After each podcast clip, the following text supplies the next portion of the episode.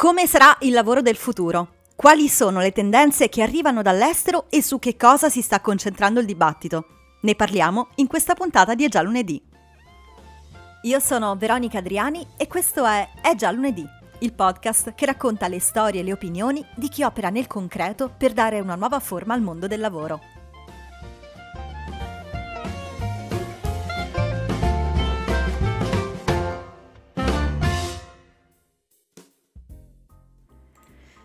Buongiorno e benvenuti a una nuova puntata di Aggia Lunedì.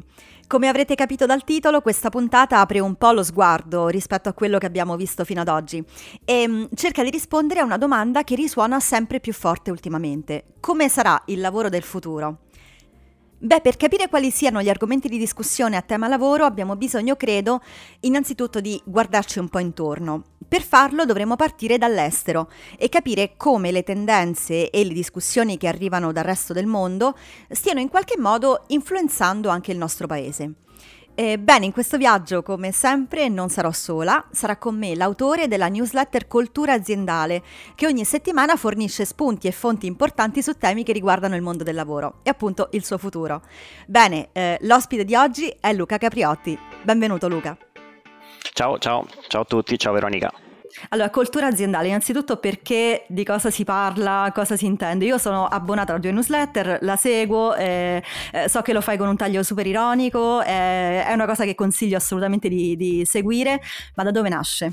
L'idea è quella di raccontare il mondo del lavoro, eh, che chiaramente è soggetto ad un enorme tutto visto da un vetrino, no? come se fosse una cultura, oramai siamo eh, super eh, diciamo, eh, esperti di, di, di così, virus purtroppo a nostro malgrado, e vista da un vetrino anche il mondo del lavoro con queste piccole forme di vita che siamo noi eh, mi dava l'idea di poter essere una cosa eh, da raccontare e nello stesso tempo da studiare un pochino da lontano, no? astratti e, e, mi sembrava una roba eh, carina farlo soprattutto con un taglio ironico, con un occhio a quello che succede all'estero, con un occhio a quello che è l'innovazione, a quello che viene dal futuro e insomma eh, sta funzionando, i feedback sono positivi, le persone eh, si stanno appassionando e questo è per me sia un motivo d'orgoglio e anche un po' uno sprone eh, per continuare e trovare sempre nuovi modi per raccontare raccontare eh, questi temi affascinanti che ci, che ci riguardano poi un po' tutti da vicino. Tra l'altro è piuttosto interessante il, il, modo in cui racconti le cose, perché parti, come hai detto tu, sem- sempre da, un, uh, da, uno sguardo che arriva dall'estero e uh, poi scende in Italia, ma uh, su temi molto molto specifici. Quindi non, non, la, la, newsletter non è soltanto qualcosa che racconta il mondo del lavoro, ma racconta un aspetto sempre molto dettagliato del mondo del lavoro. A me hanno colpito alcuni, alcuni diciamo, spunti che hai dato nella, nella, tua newsletter in passato um, sui benefit aziendali come sono visti all'estero, eh, ce n'era una anche sul ruolo del buddy, eh, che facevano capire un po' le differenze culturali fra l'Italia e, e il resto del mondo. Eh, ti andrebbe di farci qualche esempio, raccontarcene qual- un pochino qualcosa? Assolutamente sì, eh, diciamo che innanzitutto noi guardiamo sempre all'estero come una fonte di innovazione, no? cioè, pensiamo sempre che all'estero siano molto più avanti di noi, in effetti su molte cose è così, certamente le differenze culturali si sentono e alcune cose che sono normali all'estero per noi sono cioè le stiamo introducendo adesso oppure sono uh, super uh, quasi esotiche ci sembrano, no? ci sembrano strane da, da, da, sentire, per esempio per quanto riguarda eh, i benefits, all'estero c'è il, il martedì ta- dei tacos, che è una roba abbastanza normale, per cui eh, le persone quando sono rientrate in azienda dal, dal, lockdown hanno cominciato a chiedere ai loro datori di lavoro quando si sarebbe reintrodotto il martedì del tacos, ecco io insomma sfido a trovare eh, qualcuno in Italia che è tornato al lavoro e ha chiesto al capo quando ri- reintroduciamo il martedì del tacos, è chiaro. Al massimo è il casual Friday Friday. Cioè esatto, qualcuno in Casual Friday ce l'ha e chiaramente un ruolo di guida come è normale che sia, in Italia ce l'hanno le multinazionali perché importano mediandole con chiaramente a livello culturale alcune delle eh, pratiche che vedono che funzionano eh, all'estero, eh, che può essere l'aperitivo aziendale, eh, per esempio molto spesso il venerdì è un giorno in cui si fa o aperitivo o, o si offre la birra, eh, insomma si cerca un pochino di eh, uh, così uh, trovare delle chiavi uh, per un, un, nuovo tipo di socializzazione. Ripeto, all'estero in realtà è la normalità questa, e questa è la normalità perché già anche il lavoro ibrido era un pochino più una pratica diffusa, eh, mentre in Italia eh, è stata una roba che abbiamo dovuto introdurre in, in, tutta fretta, ci sono aziende addirittura del, del settore del digital da, dal quale io provengo che eh, si sono trovate a comprare 100-200 Mac da distribuire ai dipendenti per farli lavorare perché magari facendoli lavorare in ufficio non c'era bisogno che avessero il computer aziendale da, da portare a casa e questo chiaramente eh, insomma fa un po' scopo con tutto quello che diciamo prima è, è chiaro che quando introduci all'improvviso una novità così grande come può essere quello che noi adesso definiamo il lavoro ibrido, no? quindi eh, che è un po' la, la, norma che si sta insomma eh, così eh, che un po' si sta imponendo dappertutto, no? poi chiaramente c'è chi ha imposto poi il lavoro, il ritorno in ufficio 100%, chi 80%, chi 70%, però mediamente eh, diciamo che molte aziende si stanno muovendo eh, dal lato lavoro ibrido e il lavoro ibrido impone una visione del lavoro completamente diversa. No? La parte dei benefits è interessante perché rientra in questa nuova visione del lavoro. Il mondo del lavoro ha bisogno che lo spazio lavorativo diventi attraente, perché lo spazio lavorativo eh, vive una concorrenza spietata con casa nostra. E casa nostra vince quando c'è da, da fare concorrenza a, a, all'ufficio. E per rendere attraente l'ufficio allora bisogna trovare qualcosa che attragga il dipendente e può essere uno, un nuovo spazio di socializzazione. Eh, in America ci sono per esempio eh, degli spazi per il pranzo diversi, ovvero uh-huh. eh, tu puoi pranzare a, a, mensa, quindi con tutti, oppure puoi pranzare in una specie di one to one, quindi in un piccolo tavolino in cui casualmente ti ritrovi davanti a un collega anche magari di un altro dipartimento o di un'altra eh, ala dell'azienda e quindi magari puoi scambiare mh, qualche chiacchiera su cose totalmente diverse da quello che è il tuo quotidiano, la tua routine e il tuo lavoro di ogni giorno e questo è super interessante perché chiaramente apre eh, a quelli che eh, sono gli incontri con gli sconosciuti che però magari ti appassionano e ti, fanno, ti svoltano la giornata, no? cioè ti fanno, ti fanno, cambiare il tuo modo di vivere la giornata e potrebbe essere una roba super interessante. La socializzazione sul luogo di lavoro all'estero è una roba che troppo decisiva, è troppo importante. Noi siamo abituati a guardare i paesi scandinavi no? come eh, certo. latori di grandi novità, eh, diciamo lato welfare, lato, da tantissimi punti di vista. Per esempio lì è, è normale che sia il datore di lavoro o l'azienda ad organizzare i momenti di incontro anche fuori dall'ufficio mm-hmm. e mhm. questo è, un, è, una roba che viene considerata naturale mentre è meno naturale per esempio se io ti chiedo eh, andiamo a fare aperitivo dopo già viene visto come una piccola invasione invece se è il datore di lavoro che organizza un aperitivo tutto tra colleghi allora in uno spazio codificato loro si sentono più a loro agio mm, questo per noi è più naturale però è chiaro che c'è bisogno che il luogo di lavoro diventi attraente perché altrimenti il rischio è che si cerchi di tornare a una normalità ante pandemia che in realtà già non esiste più tra l'altro stavo pensando mentre parlavi che dipende anche da cosa uno intende per benefit, no? Cioè per noi per esempio un benefit molto importante può essere l'assicurazione sanitaria o non so appunto il computer aziendale, il cellulare aziendale. Eh, trovo difficile pensare che possa essere un benefit l'alcol, eppure appunto il venerdì della birra, come ci stai spiegando, ha una valenza fuori, forse perché la socialità in certi paesi passa anche da canali diversi dai nostri, mi chiedo. Questo sicuramente, chiaramente l'impatto culturale culturale esiste, no? È chiaro che per esempio in America dove l'assicurazione medica eh, è proprio una parte della, del, della, vita sociale, cioè tu ce certo. l'hai e ce l'hai importante, ce l'hai ampia, se hai un, una ralla importante viene spesso inclusa proprio nel contratto di lavoro ed è, ed è decisiva perché, perché, come sappiamo tutti, insomma non è una vulgata ma è la verità, senza assicurazione medica diventa complicato sì. insomma curarsi, eh, mentre in Italia chiaramente la sanità pubblica garantisce tutta una serie di cose per cui per esempio eh, la, la, parte medica sì, i datori di lavoro spesso la propongono ma a volte i dipendenti non sanno nemmeno di averla non sanno nemmeno che cosa include e che cosa non include no? e questo è, è, è particolare, è curioso no? mentre addirittura, ripeto, in America fa parte della proposta di lavoro che ti fanno e è interessante mh, che la parte della birra, per esempio, è interessante, apre anche un tema etico, se vogliamo, no? perché eh, all'estero viene chiamata una cultura del lavoro adulta, che vuol dire che loro uh-huh. mettono al centro la salute mentale, eh, ma nello stesso tempo anche i luoghi di socializzazione. E una socializzazione, insomma, interessante per loro è quella legata appunto al momento del cocktail, dell'aperitivo, eh, che chiaramente fa rima con, con, con alcol. Eh, in, in Italia questa roba in realtà se ci pensate già la facciamo perché le feste aziendali eh, insomma non credo di svelare chissà quale cosa torbida se, se, se, se, dico che sono una roba in cui di solito il datore di lavoro offre da mangiare e da bere però non sono così frequenti forse sono, no? sì sono un po' meno frequenti però comunque già, già esistono no? però forse la parte che meno ci tocca da vicino è, è, quella appunto proprio di eh, in America addirittura ci sono delle aziende che propongono, cioè che dentro il frigo tu apri un frigo e, c- e, ci sono tutte birre, tu le puoi prendere quando vuoi e come vuoi, no?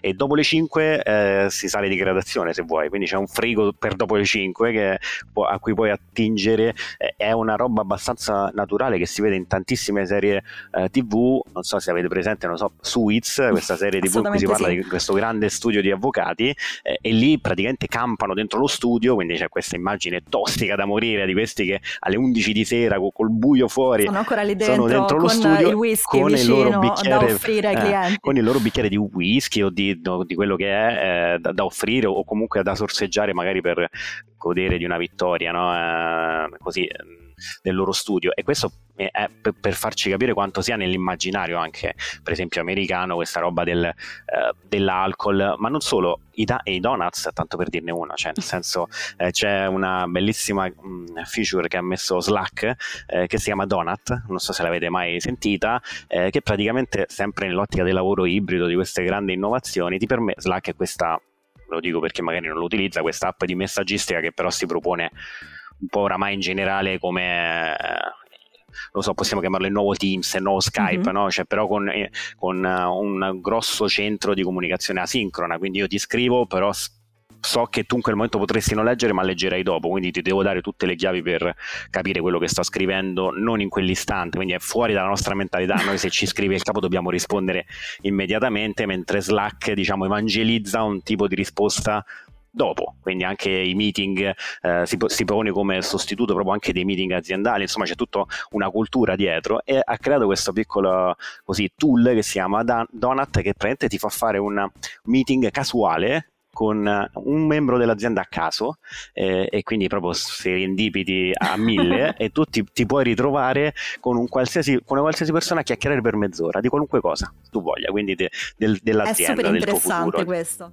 Super interessante e questa è una roba che secondo me rientra in quello che diciamo prima, se vuoi intrigare il dipendente o il talento, perché pensate che adesso sempre di più, soprattutto in, ser- in certi settori, pensate agli sviluppatori, gli sviluppatori adesso sono al centro di una guerra dei talenti perché tutti li vogliono eh, ci sono gli HR che non sono competenti, pure poverini per la maggior parte di, di, cose molto tecniche di sviluppo e sono costretti ad inseguirli con delle proposte o con appunto cercando di acculturarsi velocemente per cercare di attrarli perché sempre più aziende insomma li stanno internalizzando, certo. perché insomma c'è tutto un, un movimento, e gli sviluppatori per esempio, per attrarli non puoi parlarci come si parla con uno del marketing o con uno che fa tutt'altra cosa o con un magazziniere, perché lo sviluppatore è abituato a lavorare da casa. Lavoro da remoto è diventata assolutamente la, la, base, assolutamente. Non 100% per loro e adesso per venire in ufficio lo devi convincere, certo. lo devi convincere. Assolutamente sì. E, tra l'altro mentre parlavi stavo pensando che le multinazionali americane sono quelle che stanno introducendo la maggior parte delle, delle iniziative di cui ci stai parlando, no? Mm, ecco, magari non ci saranno le birre gratuite, ma ci sono magari gli snack gratuiti eh, in molte mh, mm, multinazionali di stampo americano, però ci sono anche altre questioni un po' più, diciamo, come dire, tollerate dalla cultura italiana, eh, che sono appunto, che ne so, i, i congedi parentali prolungati, la settimana corta che comincia ad affacciarsi sempre poco, ma insomma si comincia ad affacciare, ehm, il concetto di facilitazione. Ehm, credi che sia effettivamente una, una tendenza questa, cioè quello che arriva dall'estero prima o poi a un certo punto arriva anche in Italia e viene assimilato o no?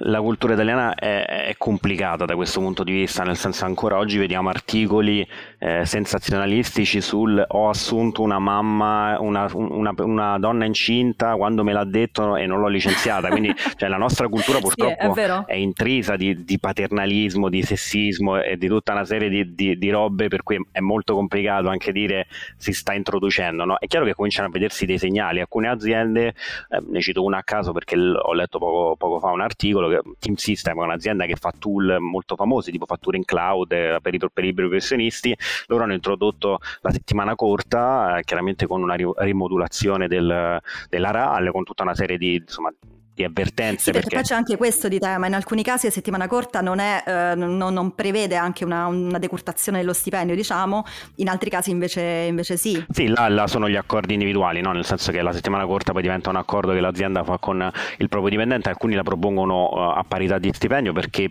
mh, si, sono, si, sono, fatti degli esperimenti molto interessanti in Giappone, in molte multinazionali, del fatto che comunque la produttività eh, non cala, però dall'altra parte eh, invece ci sono alcune aziende che ti propongono magari di farla eh, però anche con una grossa intenzione culturale di eh, rispetto dei limiti eh, e, e, e, di quelli che sono eh, i confini. No? In Italia questa è una roba che culturalmente non c'è, cioè, eh, quando ti danno il cellulare aziendale tu non lo puoi spegnere alle ore 18, cioè, c'è sempre un, un ampio margine, eh, oppure se, se, il capo ti chiama alle 19 o alle 20 è molto complicato non rispondergli. Eh, insomma ci sono tutta una serie di limiti culturali che noi abbiamo e, invece che, che, invece andrebbero prima affrontati. No? E co- cosa vuol dire affrontare un limite culturale? Per esempio, se metti la settimana corta e la metti facoltativa, vuol dire che qualcuno non la farà e quel qualcuno però il venerdì magari è incentivato a non inserire meeting per esempio oppure a non eh, mandare mail importanti certo. il venerdì magari mandarle il giovedì insomma cercare di aiutare e favorire quello che è un movimento culturale da questo punto di vista eh, abbiamo, hai parlato di settimana corta eh, un altro grande tema in Italia è quello della maternità no? per esempio certo. della paternità la paternità è un tema che viene esplorato proprio siamo ancora proprio in, in una roba folle adesso credo che sia anzi ne sono certo certo perché la, la, sto facendo e sono dieci giorni, eh, dieci giorni per il papà e beh, per la mamma, insomma, quelli che da sempre si fanno. All'estero non è così, all'estero... Eh, variano, in Nord Europa ogni nazione ha la sua regolamentazione, ma si, parla, si parte da 12 settimane a 12 settimane e poi altre 12 settimane da dividere, eh, oppure in America eh, si, sta, si, stanno sperimentando, si sta sperimentando eh, una paternità più lunga per il padre, eh, addirittura rispetto a quella della madre. Eh, questo chiaramente rientra in tutto un discorso alto sul ruolo della donna, per esempio, no? sul luogo di lavoro, sulla carriera eh, che la donna può o non può fare, o gli si vuole o non gli si vuole fare e questo secondo me è cruciale, no? sarà sempre più cruciale coinvolgere sempre di più e supportare e, e, e diciamo innalzare eh, il ruolo della donna e, e avvicinarla sempre di più eh, tra l'altro anche a, livello di paga, ci sono, ci sono tantissimi certo, temi da questo punto di vista. Il tema della RAL, per esempio, all'estero sempre ci sono alcuni stati americani, quello di New York, per esempio, che obbliga le aziende a inserire la RAL nel, nell'annuncio di lavoro. Questo per esempio nel, nel, nel, tema del gender pay gap è una cosa fondamentale. Se una donna non sa quanto viene pagato il suo collega maschio non può pretendere un salario uguale cioè è semplice, è logica. E, però questi piccoli scarti logici in realtà devono superare degli abissi culturali è fondamentale. Eh, se vogliamo per esempio parlare di parità di genere sul luogo di lavoro che gli uomini si sobbarchino tutta la parte di paternità allo stesso livello delle donne, identico perché eh, è, una, è, una, svolta culturale che, che ci serve perché all'estero è molto più normalizzata e molto più normale rispetto a quella che eh, insomma siamo abituati a vedere qui in Italia. Senti Luca, invece volendo eh, diciamo guardare un po' al futuro, eh, c'è un tema piuttosto interessante di cui tra l'altro mi hai parlato tu proprio eh, mentre progettavamo questa puntata, ovvero quella dell'industria 5.0, che parte un po' dai, eh, dai temi dell'agenda 2030 per, la, eh, per, lo sviluppo sostenibile in un certo senso. Ehm, per chi non conosce questo tema, ti va di raccontare un po' di che cosa si tratta e in che modo si sta sviluppando nel, nel dibattito diciamo, sul lavoro? Assolutamente sì. Allora, partiamo dal presupposto che di solito si parla in Italia di industria 4.0 ed è già una roba super avanzata, cioè si parla, si parla di automazione, eh, insomma si parla di intelligenza artificiale, tutta una serie di temi interessanti, ma in realtà la parte che, che più mi è interessante eh, di questa industria 5.0, di cui si comincia a parlare anche su LinkedIn, di cui eh, insomma se, se andate a cercare l'hashtag si comincia un po' a riflettere su questo, è la centralità dell'uomo e dell'individuo, cioè l'individuo che non è più eh, diciamo sotto la macchina o sotto il processo o sotto eh, la produttività, che è questo grande mito, questo grande Moloch che abbiamo eh, creato, che la cultura americana ha creato, no? Se, senza andare a divagare e fare il, della filosofia del lavoro, però è chiaro che c'è questo mito della produttività, insomma ci sono tante sottoculture della produttività eh, che ci hanno imposto e che ci stanno imponendo e che però la pandemia ha, ha, ha spinto un pochino a, a, rivalutare, a ridimensionare e a reinquadrare, no? cioè questo, il tema del, della mental health sta diventando sempre più centrale perché eh, si sta cominciando a capire che la produttività ci ha portato a... Uh, disincentivare il rispetto dell'individuo. E se disincentivi il rispetto dell'individuo e metti l'individuo al di fuori eh, del contesto lavorativo eh, mettendolo al di sotto dei suoi task al di sotto di tutto quello che eh, deve fare allora a quel punto diventa complicato e, e, e, poi escono tutti quei fenomeni di cui adesso cominciamo a parlare in maniera un po' più insistente come per esempio il burnout come per esempio eh, insomma la, la, depressione e tutta una serie di fenomeni di cui eh, insomma, di cui in Italia per esempio si parla pochissimo perché c'è questo enorme stigma sociale e di cui per fortuna anche grazie a tante start-up che per esempio fanno, eh, parlano di mh, mm, psicologia online che ti aiutano e ti supportano nell'avvicinarti a, uno psicologo eh, senza per esempio dover fare la sala d'attesa in uno studio, tanto per dirne uno. Tutti questi temi sono super interessanti e l'industria 1.5.0 li, de- li, li dovrà indagare, insomma si sta cominciando a parlare di rimettere al centro veramente la persona non solo sugli annunci di lavoro. E no? difatti mentre parlavi pensavo esattamente questo, le nostre persone sono al centro, eh, eh non è sempre Gli annunci di lavoro tutti dicono, non so se avete fatto caso, no? soprattutto le grandi aziende, dicono sempre i nostri valori e nei nostri valori c'è sempre le persone al centro. Eh. Poi effettivamente vai, oramai per fortuna eh, sono sdoganati tantissimi eh, anche siti dove per esempio si può recensire il posto di lavoro. Glassdoor è abbastanza famoso, sì. se vi capita andateci e lì vedrete se la cultura e, e i valori di cui si, si vantano le aziende su, sui social eh, o su LinkedIn sono effettivamente rispecchiati dai commenti degli utenti. Allora, poi come sempre nelle recensioni, non è come sulle recensioni di, di Amazon, di questi grandi, eh, insomma, di questi grandi e-commerce, bisogna sempre capire quanta rabbia c'è, quali sono vere, quali sono false, eccetera, eccetera e fare una media, no? E di fatti, mentre, mentre, parlavi mi veniva in mente questo perché Glassdoor è veramente, c'è un po' di tutto, no? Cioè quando vai a cercare una, una recensione o cerchi di capire un po' gli stipendi medi o altro, ti rendi sempre conto che c'è un grande divario tra chi è andato via magari da un'azienda con rabbia o chi ci lavora ed è felice perché ha un posto particolarmente, eh, diciamo, buono. Effettivamente è, è, è così, sì, è come, come, in tutte, come, in tutte, le cose.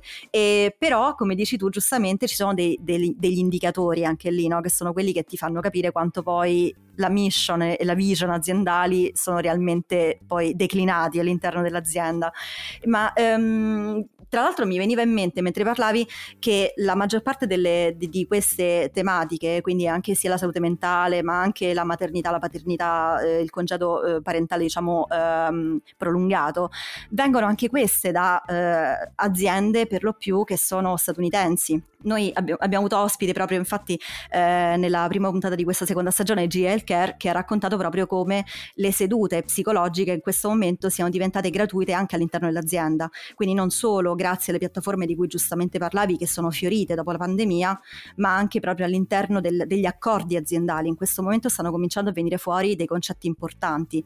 Eh, secondo te effettivamente ci sarà una declinazione anche in Italia di questi temi? Io lo, lo spero e qualcosina si, si intravede. La, la la cosa che un pochino uh, sembra complicata onestamente eh, lo dicevo prima, un po' un gap culturale quello che dobbiamo colmare, no? eh, per esempio in Italia le HR tendenzialmente sono il braccio armato della dirigenza o del management no? nelle, nelle, aziende, è difficile che ci siano delle HR eh, appunto, che ne so, laureate in psicologia che ti possano supportare e che siano talmente... Però anche super... lì le cose stanno cambiando, dai, sono super Esatto, quello che volevo dire è che anche lì c'è un grosso movimento, anche, gra- anche grandi aziende per esempio di consulenza consulenza, non so se voi eh, come me insomma un po' navigate nel, insomma, nel, mondo della comunicazione, ma in generale se sentite in giro quando si parla di aziende di consulenza eh, di solito ci si mettono le mani nei capelli no? perché c'è un forte turnover, perché i ritmi di lavoro sono molto stressanti e anche nelle aziende di consulenza si sta cominciando a ragionare eh, nel mettere in mezzo, cioè al centro le persone e per farlo si sta cominciando anche a ragionare sul supporto psicologico, sul supporto delle risorse umane. Prima hai citato il tema del buddy, eh, il tema del buddy è un tema insomma, chiaramente prettamente americano, no? cioè la persona che quando arrivi in azienda eh, ti accompagna, ti porta al bar, ti fa chiacchierare, ti, ti presenta eh, gli altri colleghi. Eh, è chiaro che questo tipo di figura diventa centrale sotto tanti profili, no? quello della mental health, tanto per dirne uno, perché dovrebbe essere il primo indicatore. Ci sono alcune aziende in cui addirittura eh, spesso i, i, le performance review, quindi questi momenti in cui si giudica l'operato di un anno di lavoro della persona, non vengono solo fatte tra il manager e la persona, ma esiste un manager terzo che è una specie di garante esterno, quindi senza rapporti con quel manager, senza rapporti con quella persona, se non appunto eh, di garanzia, e che in qualche modo fa da ponte tra queste persone. Il buddy è un tipo di, per esempio, di figura che dovrebbe diventare sempre più centrale in tante ottiche, dicevo questa qui della mental health, ma anche quella della socializzazione, ma anche quella eh, di, di, dei valori aziendali. Come si trasmettono i valori aziendali? I valori aziendali si trasmettono in tanti modi e lo può fare il management, lo può fare eh, il, il donuts, lo può fare eh, la birra, ma lo può fare soprattutto la persona. E, il, e perché le aziende, certo. è una cosa che ci dimentichiamo molto spesso, appunto prima parlavamo di industria 5.0, le aziende le fanno le persone e le cambiano le persone. Cioè si ha un forte potere di cambiamento all'interno dell'azienda e spesso lo si sottovaluta, magari preso dalla routine o preso dalle scadenze, dalle deadline, da, dai meeting, sommersi dai, dai meeting e dalle email. In realtà realtà secondo me la forza umana delle persone eh, e l'attrazione verso un cambiamento e un miglioramento deve essere Deve, dovrà essere un trend sempre più importante e, e già forse un, pochino lo è, no? cioè, eh, mi fa eh, sorridere come eh, alcuni temi, come per esempio il cambiamento climatico, prima erano totalmente, pensate agli anni 90, cioè, ma chi ci pensava che eh, se mangiamo tutti i giorni la carne sarebbe stato un problema, cioè, tanti temi no, che adesso sono dati per assodati, sdoganati, perché, su cui per fortuna non si discute quasi neanche più, no? eh, cioè oramai tutti sappiamo che per una corretta alimentazione la carne rossa andrebbe mangiata, cioè è una roba che è data per assodata, mia madre mi faceva la carne rossa tutti i giorni, cioè la fettina era una roba che se non la mangiavi... Non rivandiamo gli anni 90, ti prego, perché potremmo tirare fuori gli scheletri nell'armadio, veramente di tutte le famiglie. sì. Della roba, sì, della roba vintage che adesso adesso è, è tremenda, no? Prima mh, leggevo qualche giorno fa un post di Will Media a sì. proposito, chi mai ci avrebbe sì, detto sì. che i, i media uh, su, uh, sarebbero arrivati ad avere solo una pagina Instagram, c'è una follia adesso se ci pensiamo, no? Eh, per questo dico c'è una potenza di cambiamento nelle persone. Eh, ci sono alcune mh, proprio eh, scalate culturali che vanno fatte. Per esempio, ora prima ho citato le email, cioè noi diamo per scontato che la nostra casella elettronica debba strabordare di mail quando torniamo dalle vacanze, ma non sta scritto da nessuna parte. Per fortuna esistono dei modelli, stanno nascendo, esisteranno sempre di più dei modelli culturali per cui le email, per esempio, verranno sostituite, oppure verranno, oppure i meeting. Noi partecipiamo a dei meeting, non so se eh, sicuramente capiterà anche a voi di partecipare a meeting di un'ora, due ore, in cui non parli mai che è una roba folle secondo me, cioè io se partecipo a mini, guarda, piuttosto mi invento qualcosa da dire perché qualcosa lo devo dire per forza perché appunto, certo. per quello che certo. dicevo prima, cioè se vuoi cambiare devi partecipare, non, non, ti, non, non ti puoi esimere, però dall'altra parte un meeting così diventa utile se tu prima per esempio ti fai un'agenda, ma questo è tutto, fa parte di tutta una serie di policy che le aziende devono cominciare ad intraprendere e a, e a, buttare giù perché diventeranno sempre più fondamentali e cruciali. Prima stavi citando a proposito eh, l'intelligenza artificiale e eh, parlando anche delle risorse umane, insomma nel tuo discorso mi è venuto in mente che una delle applicazioni dell'intelligenza artificiale e uno dei motori del cambiamento anche no, di cui stiamo parlando adesso è proprio l'applicazione anche nella gestione del personale e non solo. Um, raccontaci un po' qualcosa in più su questo tema. Beh, prima abbiamo detto che cultura aziendale, la newsletter parla anche di innovazione chiaramente non si può parlare di innovazione senza parlare di intelligenza artificiale. Leggevo un post eh, l'altro giorno su LinkedIn che diceva che il 70% dei lavori di marketing e comunicazione nei prossimi sette anni verranno sostituiti dall'intelligenza artificiale. Chiaramente siamo, vabbè, come sempre, no? si, eh, si introduce una robina e diventa l'apocalisse, no? Cioè, sempre certo. il cantore dell'apocalisse lo trovi sempre. Eh, però è super interessante vedere come l'intelligenza artificiale stia entrando in campi dove prima era considerato un tabù. Eh, dalla traduzione, per esempio, tanto per dirne uno, prima il traduttore era una figura sacra, no? Cioè, nel senso, eh, di, oramai ci sono dei traduttori eh, che che noi non consideriamo WordTune per esempio che addirittura ti cambia la traduzione a seconda del tipo di linguaggio del tone of voice che vuoi avere quindi se vuoi avere un, un tone of voice formale lui te lo cambia se lo vuoi avere unformal te lo mette unformal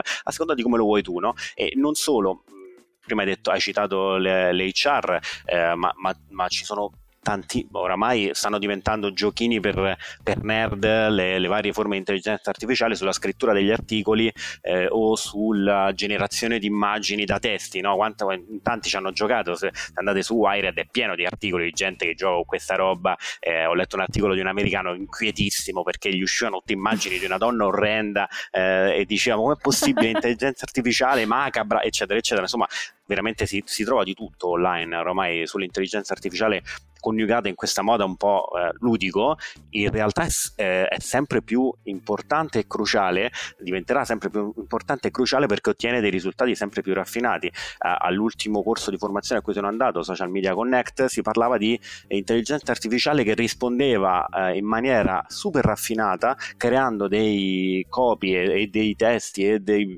blog post e quello che volete, eh, quindi oppure poteva creare un intero blog blog in pochissimo tempo dandogli in pasto una serie di informazioni limitata. E scherzando, prima eh, ne abbiamo parlato anche fuori onda, però scherzando con un mio collega che è insomma, un mezzo genio, insomma io, io raramente trovo persone più geniali di me, ma questo lo è, e, e devo dire, e questo, questo qui mi diceva, modestia, arriva un mondo in cui ci saranno sempre, cioè in cui dovremo essere sviluppatori un po', cioè dovremmo cominciare a mettere le mani in pasta nei codici perché sempre di più l'intelligenza artificiale la dovremo nutrire e, e per nutrirla un minimo di sviluppo è sempre utile, anche se, e qui si entra in un altro universo, tantissime aziende stanno cominciando a sviluppare per esempio i siti corporate no code, ovvero chiunque può intervenire su eh, questi immensi, diciamo, chiamiamoli tool siti, eh, Notion, tanto per dirne uno, eh, in cui praticamente senza avere grandissime capacità di coding, quindi di, di sviluppo, si possono creare interi siti eh, e, e, si possono creare delle delle, degli universi, eh, il claim di Notion è tutto dentro un posto di lavoro, ci puoi inserire di tutto, quindi non più il tool che ti fa la to-do list, il tool che ti fa le note, il tool che ti fa prendere gli appunti del meeting e il tool che usi per le immagini e il tool che usi per l'intelligenza artificiale, ma tutto dentro un unico spazio di lavoro. Per esempio, tanto per dirne uno, quello di Notion, Notion sta sviluppando un'intelligenza artificiale che all'interno di un tool, quindi all'interno di uno spazio di lavoro, eh, ti risponde e ti dà eh, dei risultati a seconda di quello che tu richiedi. Questo questo per far capire come è una roba che mh, diceva il relatore che, che, ho ascoltato, che è un SEO molto famoso, uh, diceva di solito di fronte all'innovazione ci sono due approcci, o fai finta di niente e allora ti piomberà addosso, oppure cominci a capire quello che sta succedendo, ti metti là col binocolo no? e vedi questa, eh, queste Cerchi nuvole di, di fumo che si, sa, sì, che, insomma che annunciano l'arrivo degli unni eh, dell'intelligenza artificiale e cerchi di capire come andrà così eh, trattata e come, e come, soprattutto appassionarsi a questo. Secondo me questo è un termine chiave. Eh, se si, si, trova una chiave di passione in questa roba eh, si va in una direzione giusta, altrimenti il rischio è quello che diceva un altro forse in maniera anche qui un po' apocalittica ma anche provocatoria, eh, un filosofo che si chiama Harari, che diceva che siamo, arriveremo sempre di più in un mondo di iperspecializzati, per esempio quelli che guidano i droni in battaglia,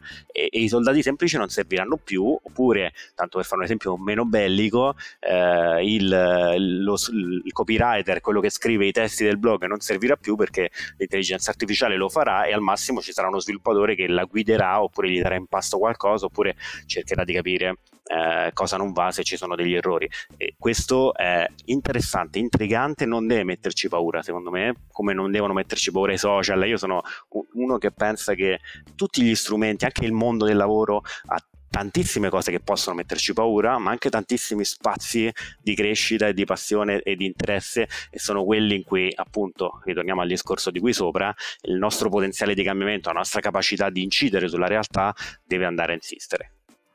Che poi va detta anche un'altra cosa, secondo me, nel senso che ehm, a onor del vero già gli annunci di lavoro sulla comunicazione comprendono comunque una parte di programmazione, molto spesso, sempre più spesso.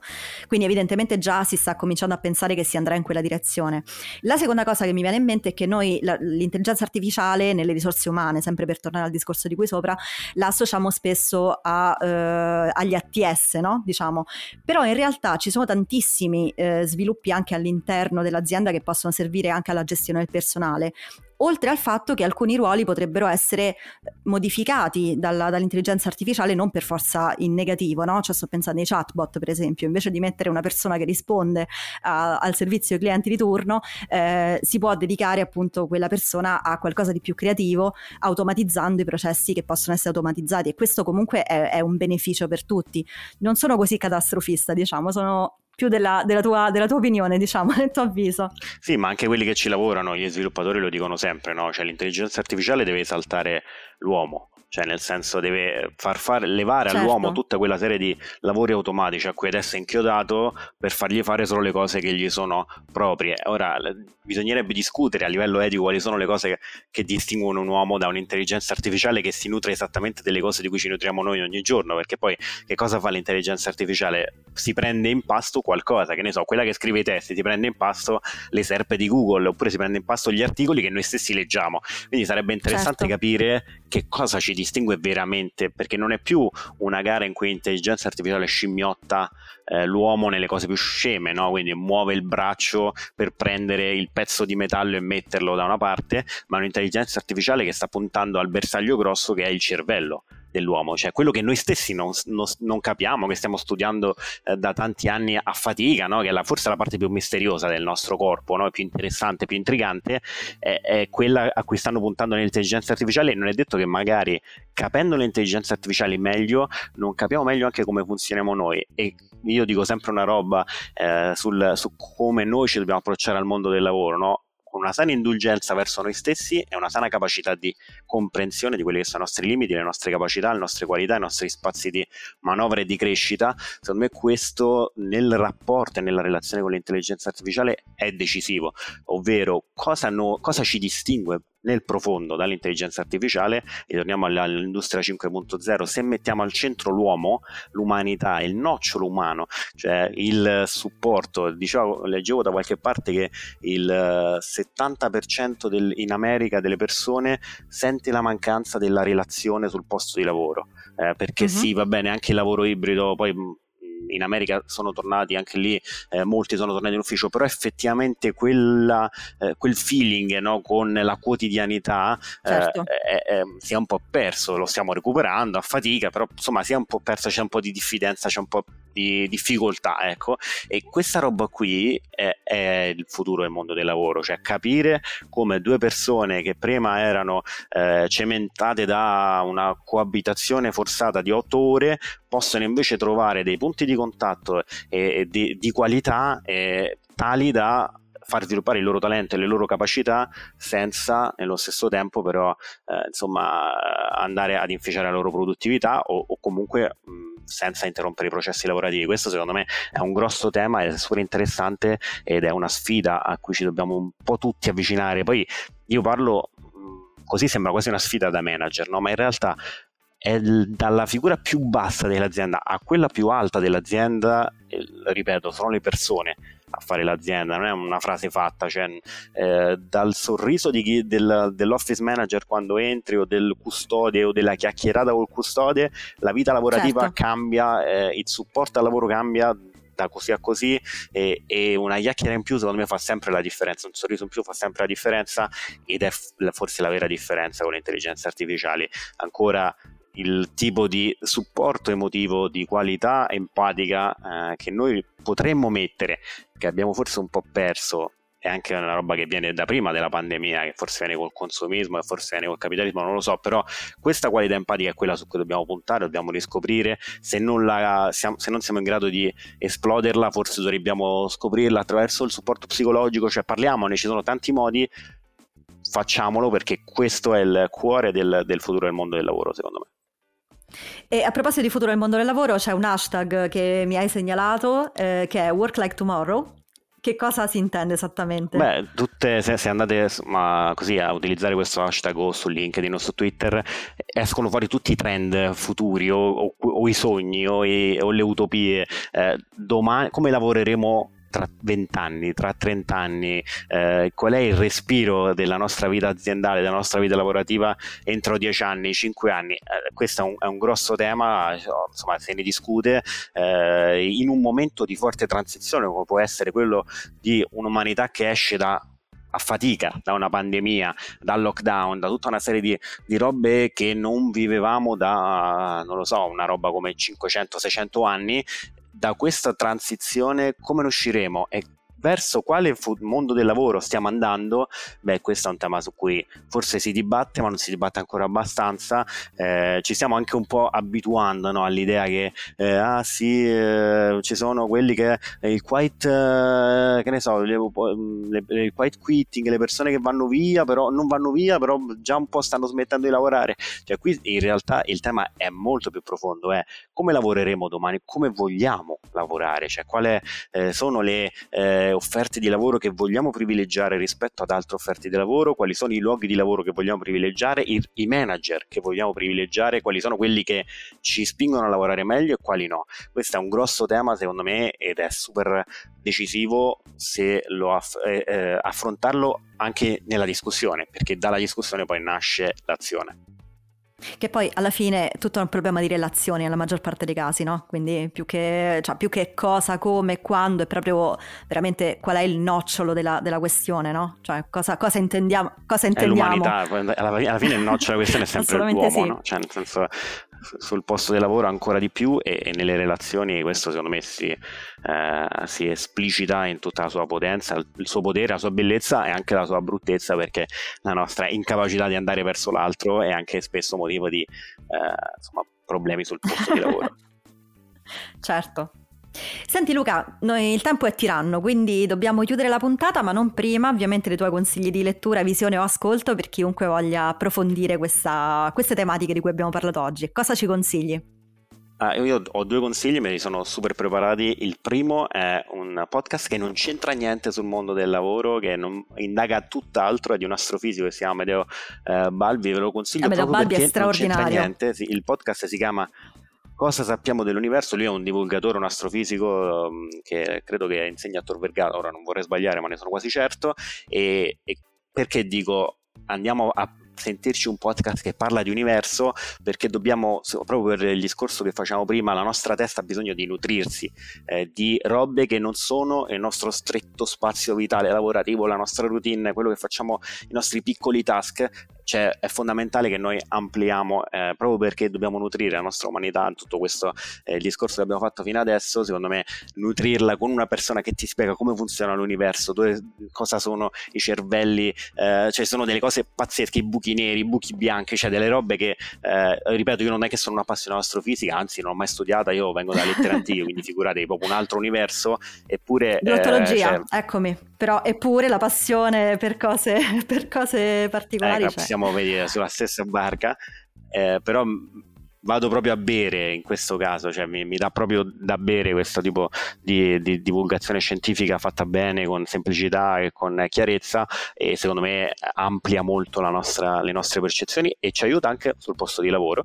E poi invece una roba un po' più vicina a quello che diciamo prima, si chiama Un mondo senza email, rimmaginare il lavoro eh, nell'età della comunicazione sovraccarica ed è di un giornalista del New York Times che si chiama Cal Newport, ne ha scritti tanti, eh, c'è anche credo che adesso ne abbia fatto uno eh, da poco sulla concentrazione, sulla produttività, ma questo è particolarmente interessante nell'ottica di quello che dicevamo prima, di come ci sono società che si stanno muovendo per cambiare paradigmi che ci sembrano impossibili da cambiare. Eh, se Questo succede in startup, eh, piccole e grandi aziende dall'altra parte del mondo, la domanda che dovremmo farci è perché non da noi? Cosa ci impedisce? Quali sono eh, i, le barriere che ci impediscono di farlo e se ci sono barriere perché non possiamo superarle? Questo secondo me è fondamentale.